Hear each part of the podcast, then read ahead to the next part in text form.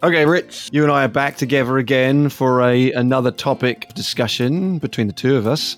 Oh, I want to give a quick update because the last time you and I were on the podcast, we talked about my citizenship test and I was training and studying. It's now post that time, and I can give the good news that I have passed my citizenship exam. Anyway, let's continue now on to the, the topic hand about people freezing in the air and what do we do? How do we manage that?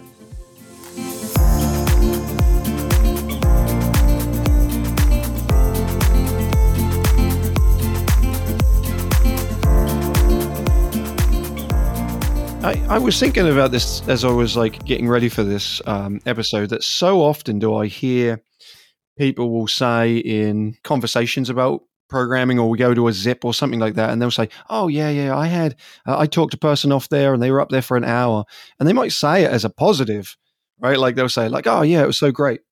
I think that there's so many anecdotes of those kind of situations. I think it's possibly an older style of programming where everyone went up or something, or maybe they haven't been taught. You know, I think there's far more acceptance in the field around choice. Even though challenge by choice was a phrasing used for decades, I think nowadays there's a better awareness of choice. The hope is that we never get into those moments anymore. But I will say it happens. It will still happen. You can do all of the best intention and then someone inherently will get to a point where they'll they'll just freeze. Let's look at first how could we prevent what's the preventative measures the re, the proactive stuff that we could do to attempt to ensure that we have less or zero people freezing in the air including a section in that pre-flight check that involves the question what are your goals? How are you feeling? How far do you want to go what do you want from us? What level of support do you want? Right? Those that, those things are critical. What other things are there? Well, I'm going to be doing a training on Sunday, and the Pamper pole is going to be in play. But you know, you start off in your comfort zone. We'd like to get you to stretch zone, but at no point do we ever want to get have you get into your panic zone because that's when those kinds of freezing up things that happen. And more likely, people can say, "Well, I never want to do that again," and that's something that we want to we're hoping we'd stay away from. So I, I, usually get that in fairly early in the program, or if it's a single day program, even in the day, to uh, have discussed that, that we all have different levels of challenge and to be supportive of whatever that challenge would be. And I think that's been a big difference as well. I often say it's the Spider Man quote of with great power comes great responsibility, that we have the ability to impact our participants in so many positive ways, but we also have the, uh, the equal power of creating a negative outcome that can scar them emotionally for a long period of time. And, uh, and I wouldn't be surprised if a number of people who have interacted with challenge courses have had potentially a negative response due to a lack of awareness of choice. And and maybe there wasn't enough, enough discussion early on about that, right? So there's a lot of pre-framing there. And then from a perspective of doing it with participants, having those discussions with participants, it creates greater empathy if there's an awareness that people are coming into the space with far less comfort or more comfort than others.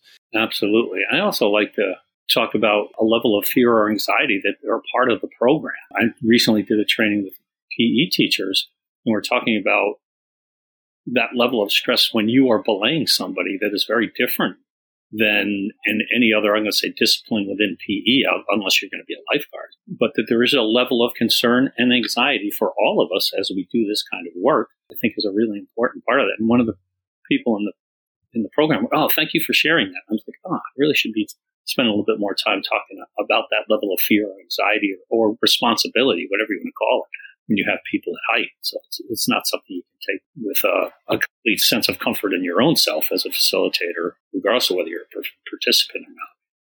And, and that and that stuff comes with time. Yeah, there's no expectation after a four day training or a five day training that not only are their skills they're feeling comfortable with their skills, but also feeling comfortable, general level of, of comfort with what they're about to do.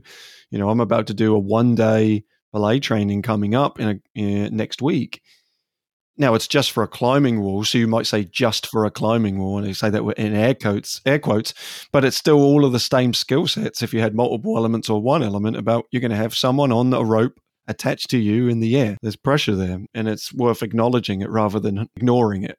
Exactly, and I and I, I share with people. I think that's one of the reasons why I love this work so much because there is that kind of edge of if I can become complacent, that's not a good thing And if I'm extremely fearful, that's not a, a good place as well. But there is some sort of happy medium that I feel I move back and forth through. That that's one of the reasons why I love doing this kind of work too. Um, I'm going to make a plug here for AEE Northeast Region AEE because many years ago, it's got to be I don't know how many years ago it was, but I, one of the great things about Northeast AEE is you have students or grad students who present. And I did go to a grad student, I can't remember her name, but she presented a workshop on fear because that was part of what she was looking at. And there's a great book that I read that I still refer to, and I, I do use. It's called Intelligent Fear by Michael Clarkson, and it was it was uh, written in 2008. And it really the book is is not based in challenge course fear. It's really about general fear or anxiety in general, more in the workplace. And uh, he really presents that idea that fear is a, a part of everyday life that I think has really been helpful. And there were things I took out of that that there's different strategies that periodically I do use before someone were to, were to begin to climb and to work on that. And one of them has to do with um, acknowledging that you're you have a level of fear about what you're about to do. Then the next one is to practice breathing nice three deep breaths, whether you breathe in through your nose or out through your mouth. I mean that experience in yoga. I like the other thought of taking things one step at a time. Um, you don't have to think about the whole climb. Just go one one ladder, one rung of the ladder, one at a time, and kind of go from there. Also, like the idea of having a sense of humor in what you're doing. There is that thought of don't take yourself too seriously because nobody else will. I think that's the extreme version. But um, to be, be realize that there is some humor in that, I think is a good thing to do. The number five one that I really like is if you see athletes, especially I'm going to say the NBA, but in general now, when regardless of the sport, when they do something well or they're ready to go, they get angry. So some people like to say, use that anchor if that's what your reaction is to want kind of climb. Use that in a real positive way. And then last but not least, and I, I use this more at the high school level, but it applies at any level of what things have you already done that you can use here when you begin to climb. And it ha- really would have to do with fear. Like I remember there was a student in one of my adventure classes at the high school, and he was a fabulous actor and had this run of a show, and he was just absolutely amazing. And I said, "Do you use anything? Do you get fearful before you perform?" And I was like, "Yeah, I do." I said, "Well, how do you manage it?" I ignore it, but it worked for him, and he was more than willing to climb. So from that book, Intelligent Fear by Mark Clarkson, those are the five or six things that I try and highlight in one level or another as we go through getting ready to experience anything high there's so much to consider in the world of belaying. Like uh, sometimes people think, oh, I'm just going to teach how to belay. But I think that once you get a handle over your technique and your skill, the next thing you really should be focusing on as a belayer is the coaching and the guidance and the framing and the tone of your voice. All of these things that you should be aware of as you begin to program you'll start to find that more people are willing to climb once you start this process of accurately framing not saying that the the goal of this activity is to get all the way up across and touch the tree or air horns at the top. All of those things should disappear from our mindset of programming because all it does is only ever rewards those who get to the end.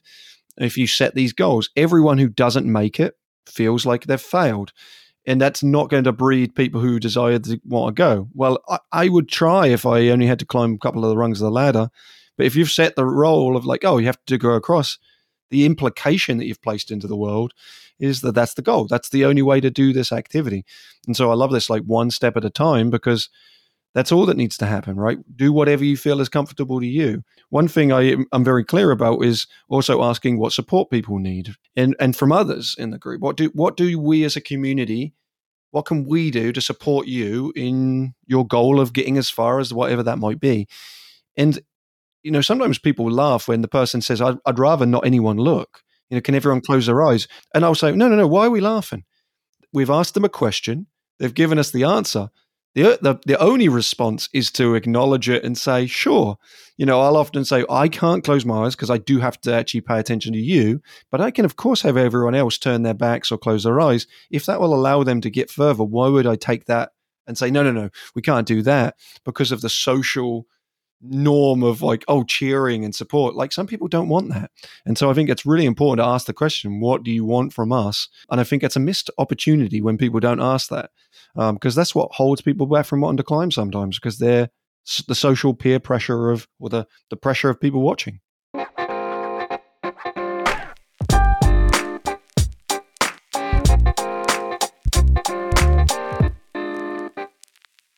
Hey, friends, this episode of the podcast is sponsored by Sticker Mule. So, if you have seen Vertical Playpen stickers, then you'll know the quality. Hopefully, you have them. So, if you go to stickermule.com, that's S T I C K E R M U L E.com, then you can find their option to create your own custom stickers. They are super collaborative in their design process. They'll send you proofs, you can give comments back, you can pick the sizes, and I can certainly vouch for the quality of the stickers. There's a new sticker design coming out soon for the podcast, so be sure to check them out. Uh, once they're released, I will let you all know via here on the podcast and also on Instagram at Vertical Playpen, and you'll be able to check out the stickers and hopefully stick them wherever you would like. Hmm, that's a weird way of phrasing that. And also, we've been uh, maybe playing the game of how many times I've said stickers in this ad. I don't know what the count is. Surely it's more than 10. But once again, thanks to Sticker Mule, and back to the episode.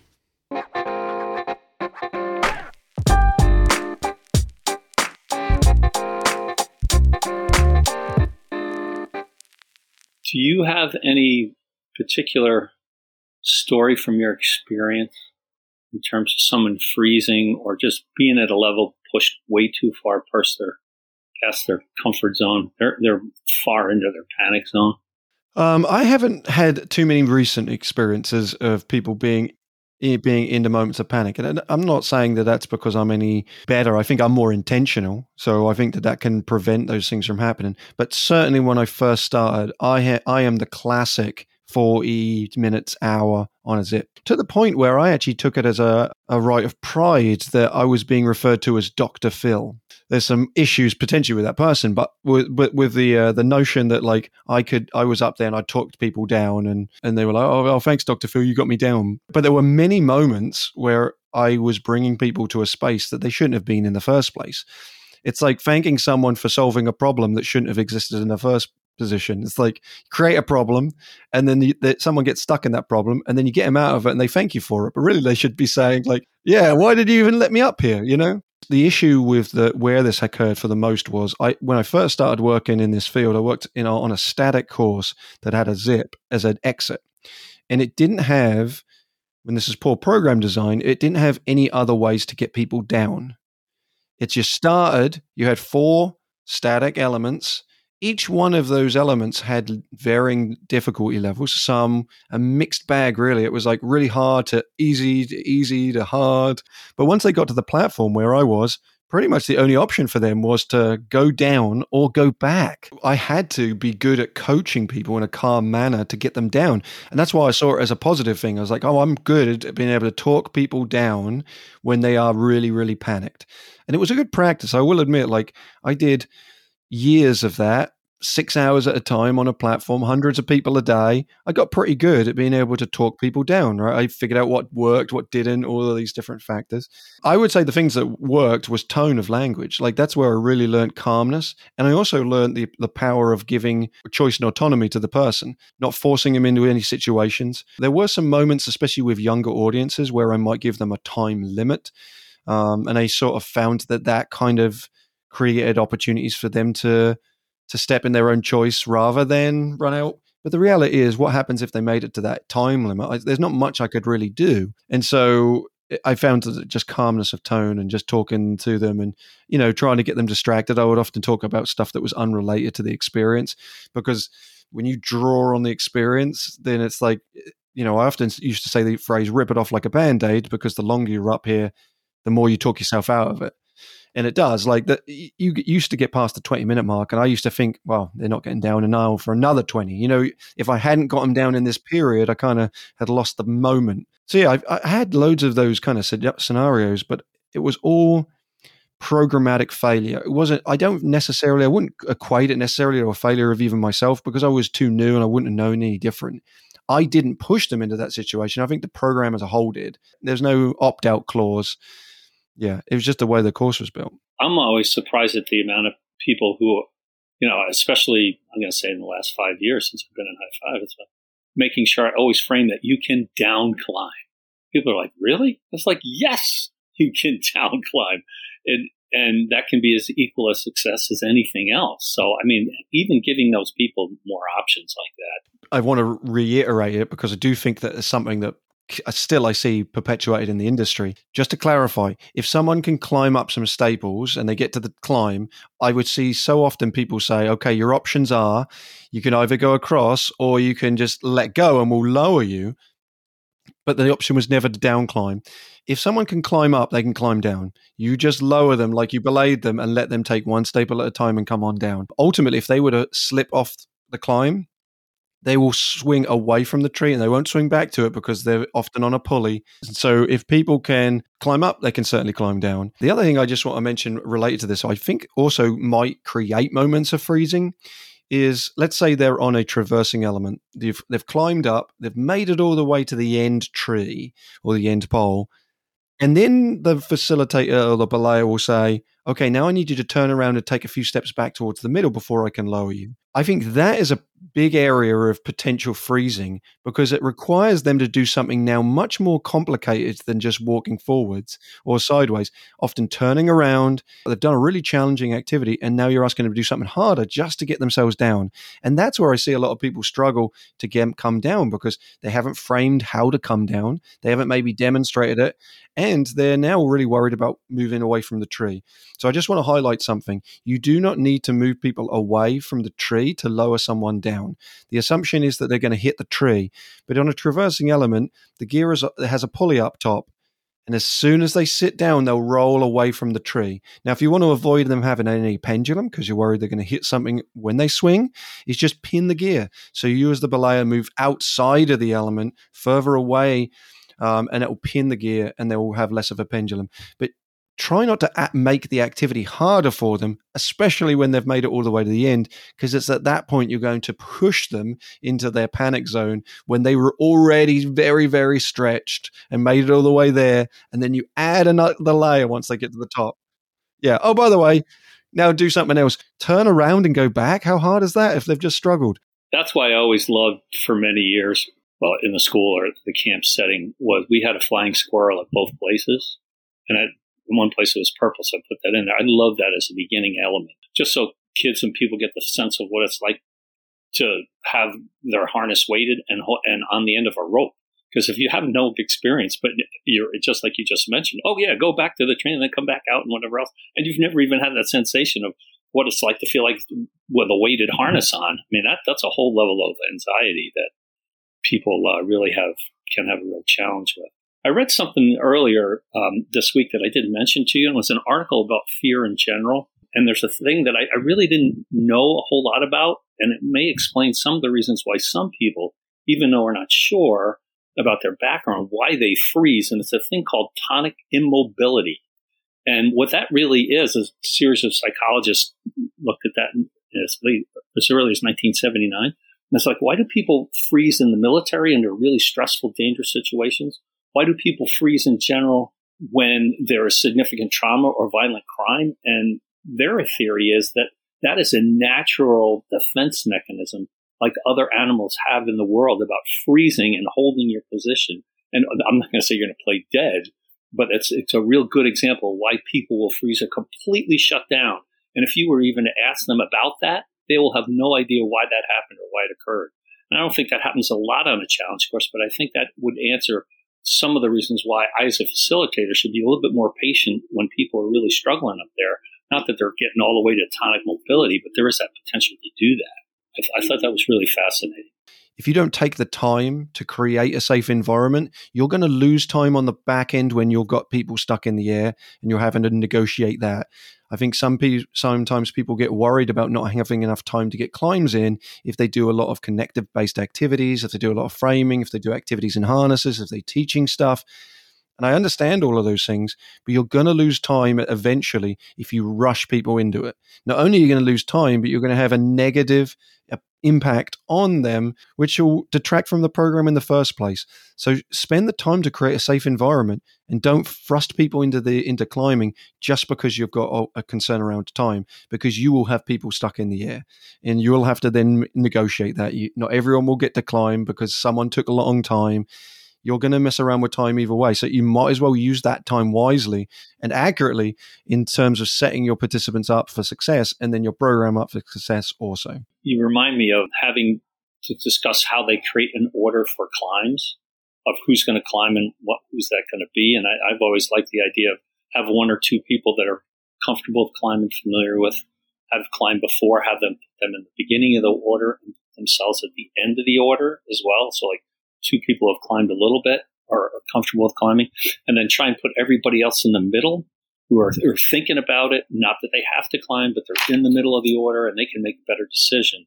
But I've, my experience over the years has been if you don't frame it in that way, then you're always going to have a couple of people at the end that kind of want to climb and get halfway, and then boom, they freeze. So it just creates so much more anxiety. So I think just framing that climbing order can really make a difference as well for people. Well, thank you for this topic. I'm sure people are listening to it and resonating deeply with it. If you have any strategies as you listen to this and maybe something we didn't cover or any strategies for helping people when they're freezing in the air, feel free to let me know. I'm happy to include them in a future episode or a future post on Instagram. You can send them to either email, podcast at high5adventure.org, or you can go to Instagram and direct message me there. Thank you once again, Rich. My pleasure. Thanks, Phil. Thanks for listening to Vertical Playpen. And then what about thanks for listening to High Fives podcast? Can you do it? Okay, try. Thanks for giving Oscar Pasta Guy.